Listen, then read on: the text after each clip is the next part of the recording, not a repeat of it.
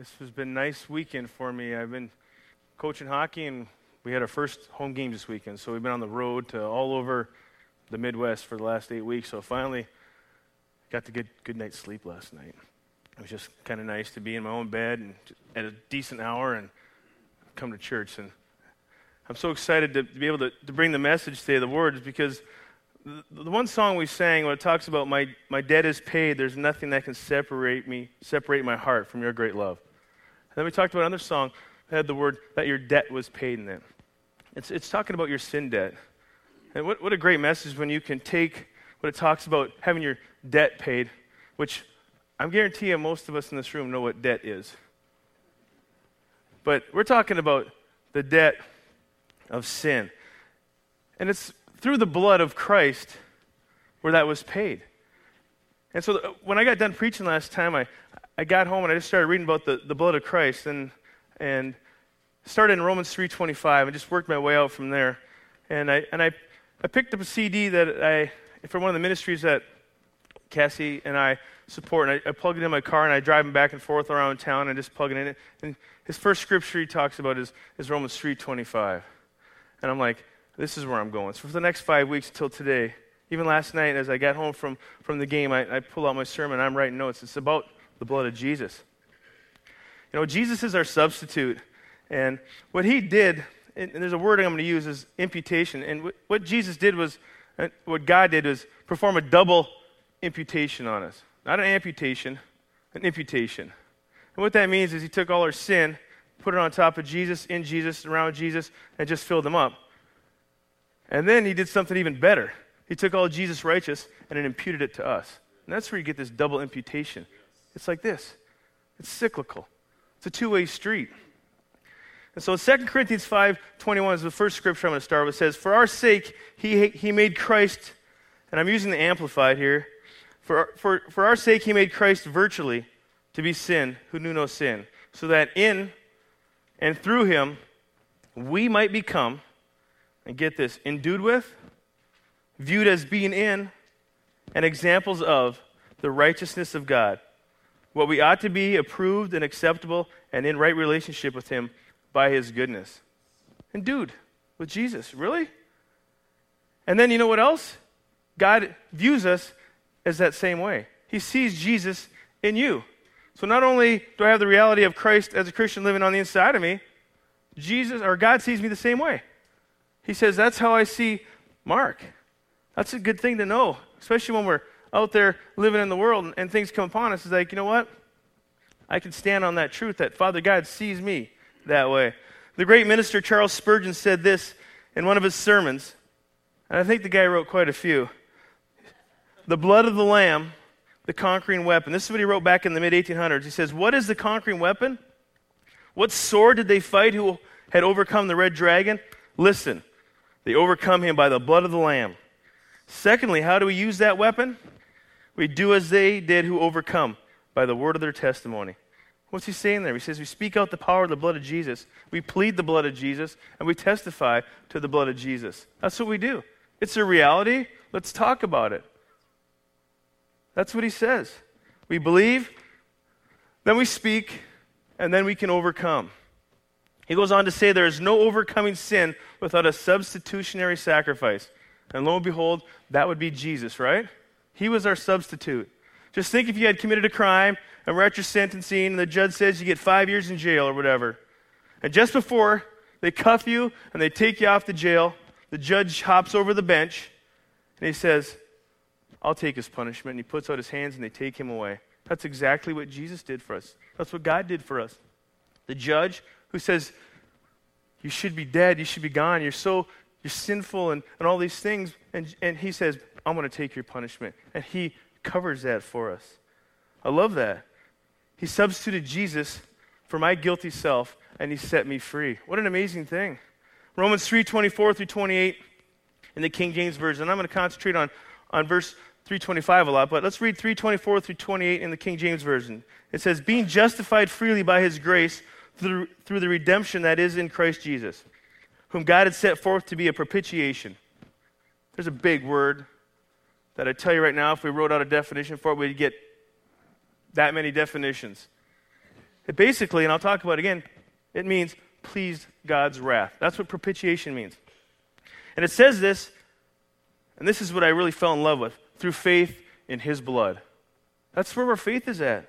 To declare his righteousness for the remission of sins that are past through the forbearance of God. To declare, I say, at this time, his righteousness, that he might be just and the justifier of him who believe in him. So, what we're saying is God is just, and he's going to justify us because we believe in his son, Jesus Christ. And where is the boasting then? It's excluded, it says. By what law? Of works? No, but by the law of faith. And what faith? Faith in the blood of Jesus. See, one song I want you to keep in the front of your brain today is this What can wash away my sin? Nothing but the blood of Jesus. And what can make me whole again? Nothing but the blood of Jesus. Man, I got to sing that to myself sometimes.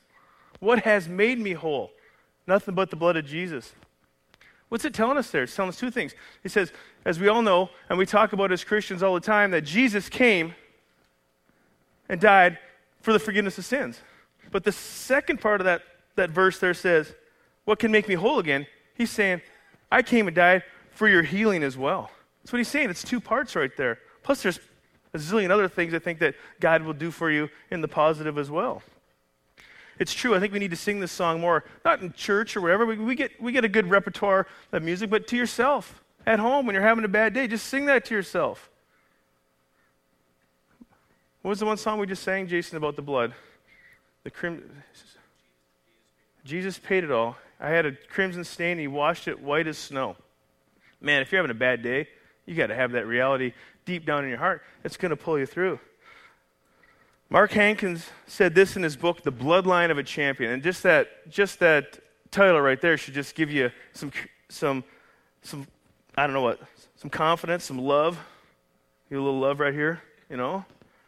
While, while reaching, he says this, while reaching into heaven's holiest place, think about this, reaching into heaven's holiest place, the blood extends to man's lowest place.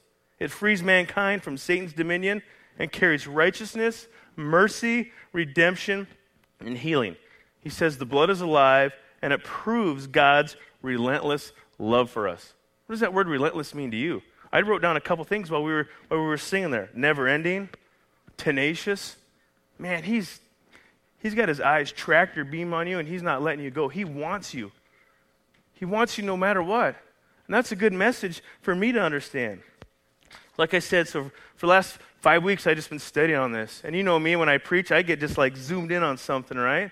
I get to preach a couple times every five or six weeks, maybe four or five weeks, I get to preach. And so I just zoom in on one thing and, and I go. And for some of you, maybe here, just like, okay, I think I might have heard a little bit of this before, but you know what? I got more for you today. I got a fresh revelation for you because every time you come to church, you're going to get something new if you want. If you want it in your spirit, God will give it to you. So if you're here today and you've been told that all your family problems, your curses, your family curses, you've been told your family tree is tainted.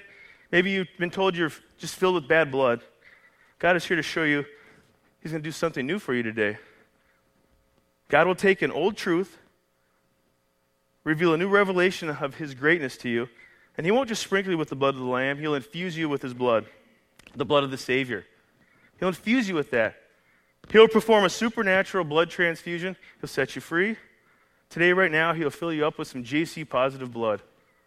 Everybody wants that, right? I don't even know what my blood type is. Am I O, am I AB, am I positive? I have no idea, but I know that I have Jesus' blood running through my veins. And I think that's going to help me out a little bit in life. John 8:36 says, "Who the Son sets free is free indeed." I love that word indeed. I don't know exactly what it means, but it seems like it's talking right directly to my heart. See, that is the truth, even when the lies of the enemy are right in your forefront. How many people deal with that, right? The lies of the enemy are just right on your doorstep. They're right in your, right here. They're in your house. They're in your workplace. Those lies. And where do they always originate? They always start up in the head. That's where the enemy comes to kill, steal, and destroy. If he can get in your brain and turn it to mush, he will. That's what he wants to do. But by speaking God's truth that you're free indeed, because you are free indeed, it's going to help you. You have to remember that we overcome by my really hard works and my good luck. And we overcome by the blood of the Lamb and the word of my great testimony. What's my great testimony? Jesus paid it all, and all to him I owe. That's my testimony. You have to tell your problem. And I might be quoting Jeannie Haas here. Do you know my Jesus? Do you know him? Mark 11 23 says, Speak to the mountain, right? Speak to that mountain. And what does it say? That mountain's going to get up and it's going to be dropped into a sea. I heard a great guy say, Don't just drop it in your neighbor's backyard. That's not very nice. Take your problem, speak to it, and God will drop it in the ocean. And the ocean's big and deep and wide and has enough power and size in there to absorb your mountain. That's what the word says. See, I remember playing hockey in juniors when I was 19 or 20. And junior hockey is like the Bulls team I coach. We have one of my, one of my players here today, Evan. And so when I was 19 or 20, uh, uh, I think it was my third year in the league. I was one of the better guys in the league, and I'd line up at a face-off to start the game. This is this is honest. I remember back this a couple times. And there's three guys on an offensive line. There's a right winger, a center, and a left winger. I played right wing back in junior. So I'm lined up right here, and this guy lines up across from me.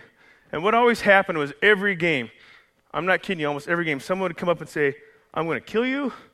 I'm going to knock your teeth out. I'm going to take you out of the game. But lo and behold, playing left wing on my line was my friend Greg Faulkner. And Greg was six foot two, about 220 pounds, played on the 20 and under Canadian national rugby team. He was a beast. So I would just look across at the guy. I look down at Greg, and I'd say, Have you met my friend Greg? Do you know Greg? And the guy would look down there, and he'd look at Greg. I'm not kidding you. A lot of times, guys would just look at me and say, Hey, have a great Hicksy. Have a great game, Hicksy. And I'd say, That's what I thought. See, as a believer, though, we got it way better, right? When the accuser comes in any way, shape, or form, you just need to say, Have you, fr- have you met my friend Jesus? He'll be taking care of me today and forever. And that's where the enemy, he has to flee. And you can boldly say to Satan, Yeah, that's what I thought. See, I have to remind Satan, I have to remind Satan that the blood of Jesus has already been spilled my, for my redemption. I got to remind him, you got to remind him. We have to remind him all the time. Because there's a million people out there that are re- going to remind you of the exact opposite. So, who's going to stand in your place when you're all alone at work or at school or somewhere? You got to be bold and stand and say, This is who I am. This is what the blood has done for me, and you're not going to get in my kitchen today, Satan. You're no longer welcome here, and you got to go.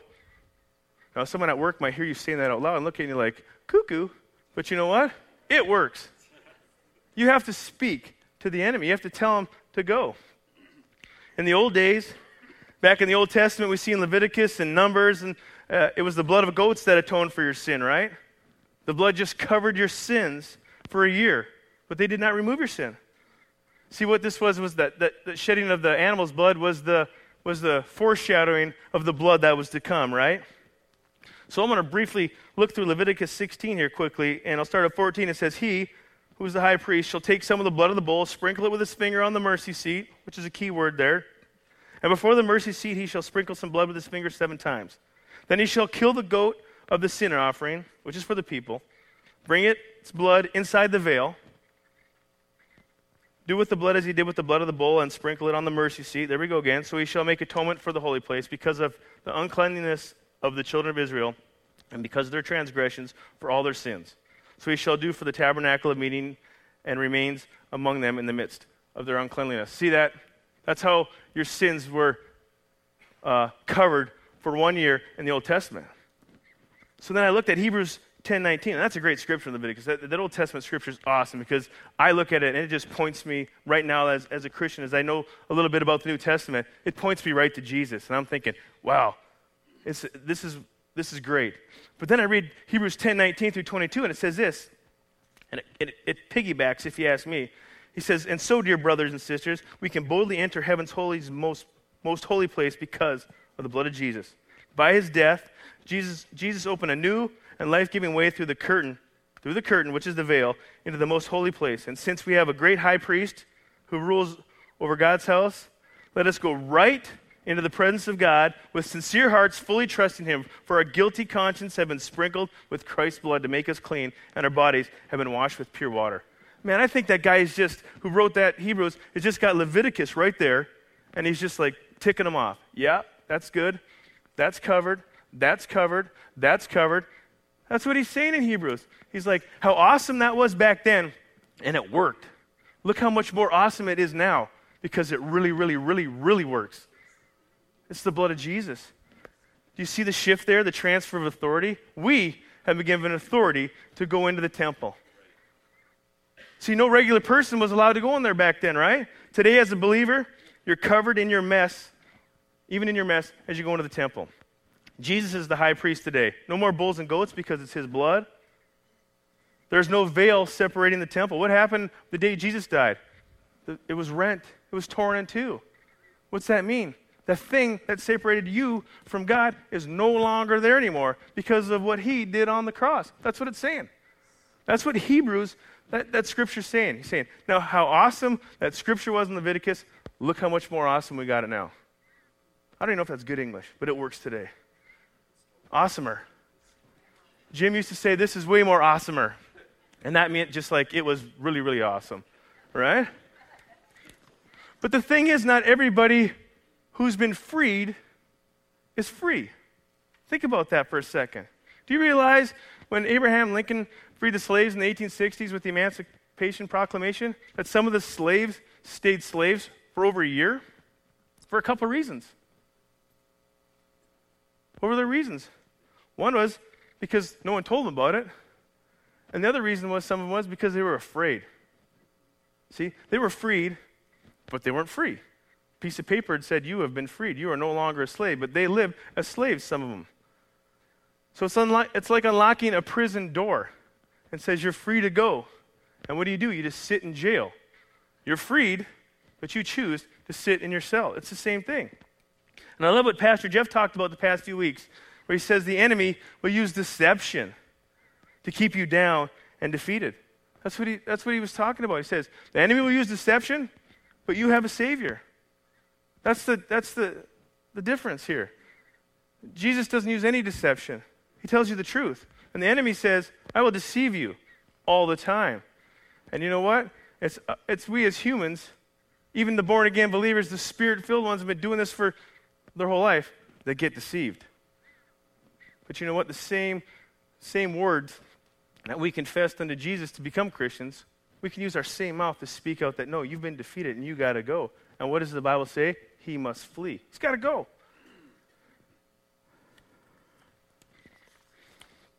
See, when you're born again, you get a new spirit. Okay? Same spirit that raised Christ from the dead. And I like to say, we like to talk about that. It's one third of you is a spirit. And you have the mind, and then you have the body, right? So then your mind's kind of like that middle person. So when you renew your mind to the Word of God, so then all of a sudden, when you're, when you're thinking godly thoughts, you got one third of you, the Spirit, which is perfect. Another third of you, which is got the mind of Christ, because you've trained it up. And then there's the body, right? That you got to tell it what to do, right? But if you're not in the Word and you're not renewing your mind to the Word of God, then your mind is going to start thinking like the world, and it's going to tell your body what to do. And then that two thirds of you is running the show. See what I'm saying here? So we have to realize we're born again, spirit filled, that we have the same spirit that raised Christ from the dead on the inside of us. When we renew our mind and we do those things, then we're going to live like Christ most of the time, some of the time, right? But when you check yourself and you realize that, hey, I'm not doing the way things God had planned for me, you have to understand what are we renewing our mind to? Because our spirit's perfect. And we can always start there. Our spirit is always perfect. I'll go back to the King James Version of Romans 3:25, whom God has set forth to be a propitiation through faith in his blood, it says, to declare his righteousness. And like I said, propitiation, it says Jesus appeased God's wrath. Another commentary note said this it expresses the profound love and grace of both God and God the Father and Jesus Christ. Go home and look up propitiation. It's not a word we use every day. You know, you just don't sit around and say, yes, the propitiation was awesome today. You're like, who, who is this guy? Right? We don't talk like that. But it's such a profound word that it only means to me one thing that God appeased his wrath. Isn't it amazing? There's a, a great uh, guy by the name of John Piper, a pastor, which some of you guys know. Maybe some of you don't. But he said this and he studied Romans 3:25. He said this about Romans 3:25. He said, "God in his wrath had pointed a giant flamethrower at mankind. But Jesus jumped in front of the flame, and mankind never even felt the heat." Do you know when you feel the heat? When God's covered you, or Jesus covered you, is when we try to like peek around. What's that flame? Where's that coming from? Ow! I got burned, right? Isn't that amazing? It doesn't say we got a little, our temperature went up. We got a little, whew, hot. It says nothing. It says, heat. we didn't even feel the heat. I love that quote. Romans 3.25 in the New, England New English translation says, his blood is replaced with mercy seat. So this is what the scripture says there. God publicly displayed him at death as the mercy seat, accessible through faith. Do you see how that goes back to that scripture in Leviticus? It says it about four times there. They sprinkle blood on the mercy seat. Well, today what they're saying is the blood of Christ is the mercy seat. That's what it's saying there. Romans 5 9 says, Since we have now been justified by his blood, how much more shall we be saved from God's wrath through him?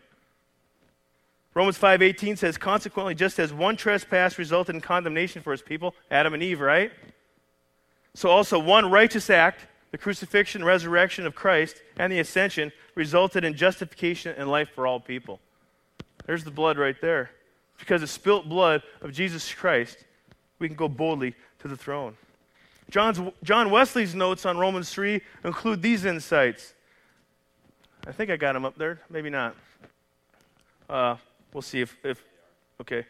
And, and a couple phrases. And he says, and you are and are justified, which means pardoned and accepted.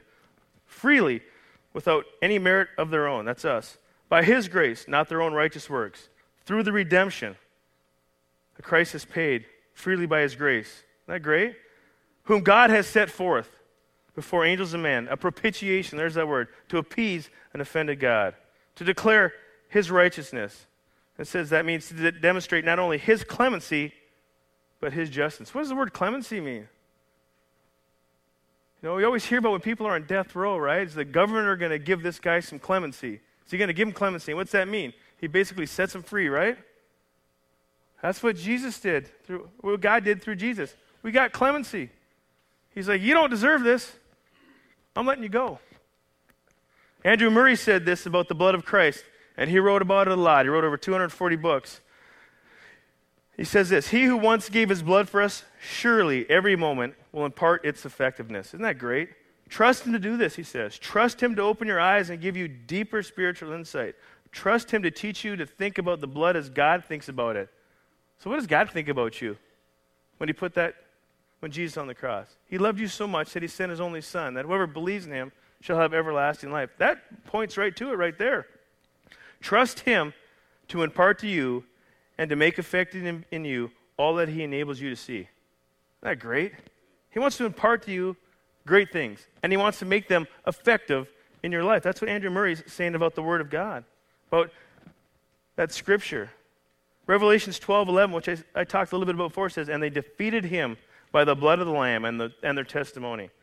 The NIV says they triumphed over him by the blood of the Lamb and the word of their testimony. Man, you got to speak it out, right? What are you testifying to? A lot of times we testify to all bunch of garbage and then we get over and testify to the truth. Well, we could just start there. Let's start there. I know we're in the, we're in the situations and circumstances and the things are right at your feet. It's hard. It is. But you know what? God's word never returns void, so we can just remind ourselves of what He's already said about us. The blood of Jesus is liquid love that flows from the heart of God and gives us hope in all circumstances. There's power in the blood of Jesus. Amen? Not only will you clearly see in the Bible what the blood has done for you, right? You can see that all the way back into the Old Testament, what certain kinds of blood did for us. And then we can see what Jesus did for us through his blood. But also what it is doing in you right now. It just wasn't a event that happened that we believe in it and we go, whew, that was hard. I'm, I'm good now. God did that for you so you can realize the power of the blood of Christ and allow it to grow deeply on the inside of you, and then you can be set free from whatever. And then you can conquer whatever. That's what he's talking about. But what it does in you as a believer. What he did 2,000 years ago is just as powerful inside you today. Think about it. There's two thought process, processes that I can come to in my head at any given time, or you can too. I'm not good enough. I'm a failure. I don't like those ones. Or I'm the righteousness of God. I can do all things through Christ who gives me strength. Which one sounds better to me? Which one do you think God is thinking about me right now? That's what I have to look at. I do every, all the time. And I know a lot of you guys struggle with that too as well. You have to differentiate who's talking to me. Who told me I was naked in the garden? I think is what God said to Adam and Eve. Right? Who told you you were naked? You were five, five minutes ago. And they're hiding from God. And God says, Get out here in the open, you're fine. Come fellowship with me. I don't care what you look like right now. That's what he's saying to you right now. I don't care what you look like, what you feel like. Just come out and fellowship with me right now. And God's telling us, telling that to everybody here today. Whether you're born again, whether you're not born again, whether you've been a Christian for your whole life, or whether you just maybe confessed Christ in the last two days. He's telling you the same thing. You're worthy, and my blood's covered it all. God has rescued us from the power of darkness and brought us into the kingdom of his son, whom he loves. Colossians 1:13. If he did that to his son, how much he loves, how much does he love you? That's what he did for you. Colossians 1:13 and the message says, God rest and I love this version. God rescued us from dead end alleys and dark dungeons. He set us up in the kingdom of the Son he loves so much. The Son who got us out of the pit we were in, got rid of the sins we were doomed to keep repeating. How did he do that? By the blood of the Lamb. That word rescued there is awesome, but I'll just read one definition from the Ellicott's commentary. It means the word Rumani in Greek. And it means this rescued means this dragging a person out of a battle or from the jaws of danger. I think about that and I think of Daniel in the lion's den, right? And the jaws of the lions just, they're there. It wasn't like God put anything over there, put a muzzle on the lions. He was thrown in with some hungry lions. But you know what? God rescued Daniel. And he'll rescue you today from, the, from that, what's that roaring lion that's cruising around earth, searching for someone to destroy?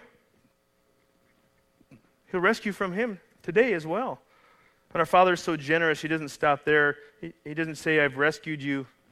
Have a nice day. He takes you from that kingdom of darkness and puts you in the kingdom of light. He brightens your day, He brightens your life. The great commentary in Barnes put it this way this change is made in regeneration, which is salvation he's talking about, by which we pass from the kingdom of darkness into the kingdom of light, from the empire of sin, ignorance, and misery to one of holiness, knowledge, and happiness. No change, therefore, in a person's life is so important than this. Man, all last year in the children's ministry downstairs, Pastor Janie had up this little poster, and it was the kingdom of God, the kingdom of light, with all its little attributes, and it was like, ah. And then over here, next to that poster, was the kingdom of darkness, and it was red and black, and it was just awful. And it's like, you're teaching these three and four year old kids, junior high kids, high school kids. I mean, we should have that poster up here too. It's, that's what I get that image. There's this kingdom, and there's this kingdom. Which am I going to roam around in today? I choose to, to walk in the kingdom of light because God's Son, through His blood, has provided me that opportunity to do that. So I'm going to walk in that kingdom. And we move into that new kingdom. It's a new neighborhood. We were talking the other day, Cassie and I, about in the natural, and I've mentioned this before, a glass for a pessimist is half empty, right?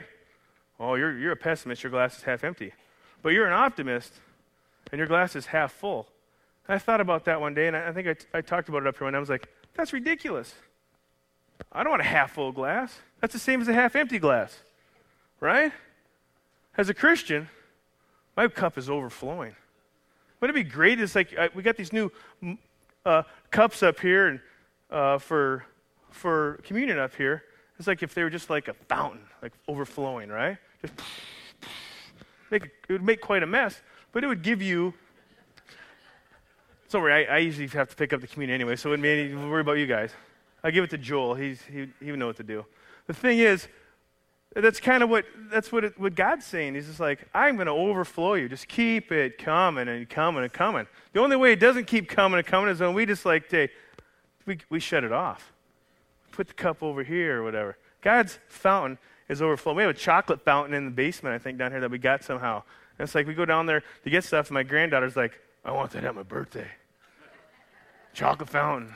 I'm like, why is it? Because just it looks like it's just nonstop chocolate, right? Just boom, boom. How much more is the blood of Christ?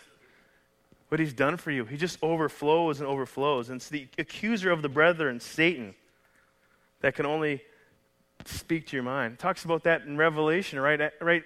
I think it's Revelation 12:10 right before that about the accuser of brethren. And then it says right after that, but we overcome him, the red dragon, Satan, by the blood of the lamb and the word of our testimony. We all know, we're not stupid, that the enemy is going to come kill, steal and destroy. We know that. But we just can't lay down and go, "Oh, he's got me." We can't do that. We have to speak it out because we've already overcome by the blood of the lamb. It's our testimony. What are you testifying to? Are you testifying that you're part of a royal bloodline? That you're part of a royal family? That you have God's blood infused into you? You've been engrafted into the vine? Man, those are some good news words right there for you. That's whose kingdom you're part of. My blood does not match up with Jesus' blood exactly, but his blood paved the way and engrafted me in his, into that royal kingdom. Our faith in him and his blood God us saved, got us healed at the cross, is what that scripture said earlier. Or what that song said, excuse me. It's a benefit of being his child. It's a benefit. I've talked about this before. You go home and you check out your benefits that you have at work. Everybody does. What's your benefit package look like? Right? Well, we got a benefit package for the kingdom. There's no deductible. Nothing. It's free. It's better than any government induced plan that we have right now. It's, it's free. It's from your Father God. He says, I got a benefit package for you that'll blow your head off. It's amazing in a good way.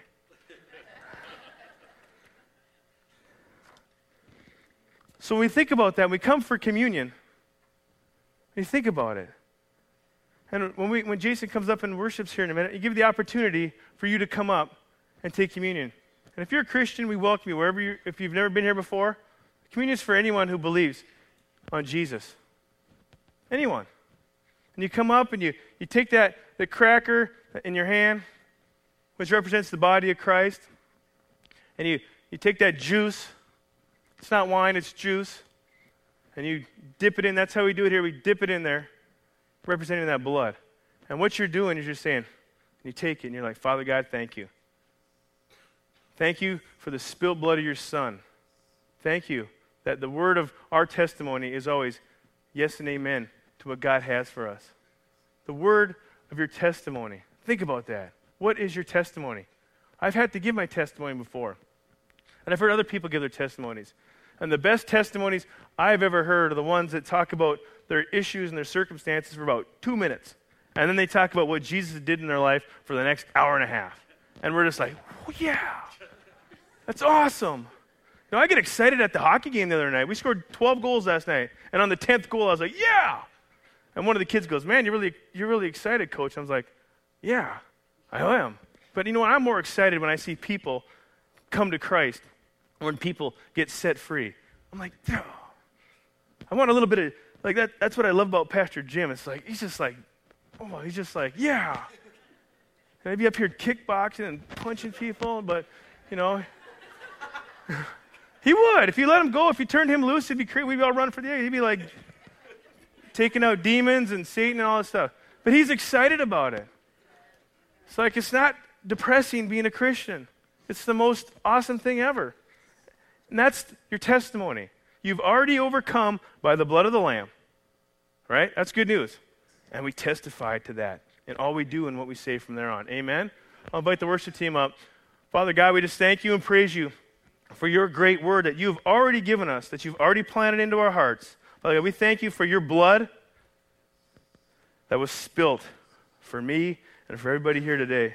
And we thank you that as we speak out your great words, as we testify to your truth, Father God, you'll remind us of who we are in you and allow us to overcome because your blood was spilled for all mankind. Father God, I thank you if there's nobody here or there's somebody here today that doesn't know you, that's never confessed you as Lord, Father, that you would just speak to them right now. And when they confess with their mouth that Jesus is Lord, and believe in their heart that God raised him from the dead, that they would be saved.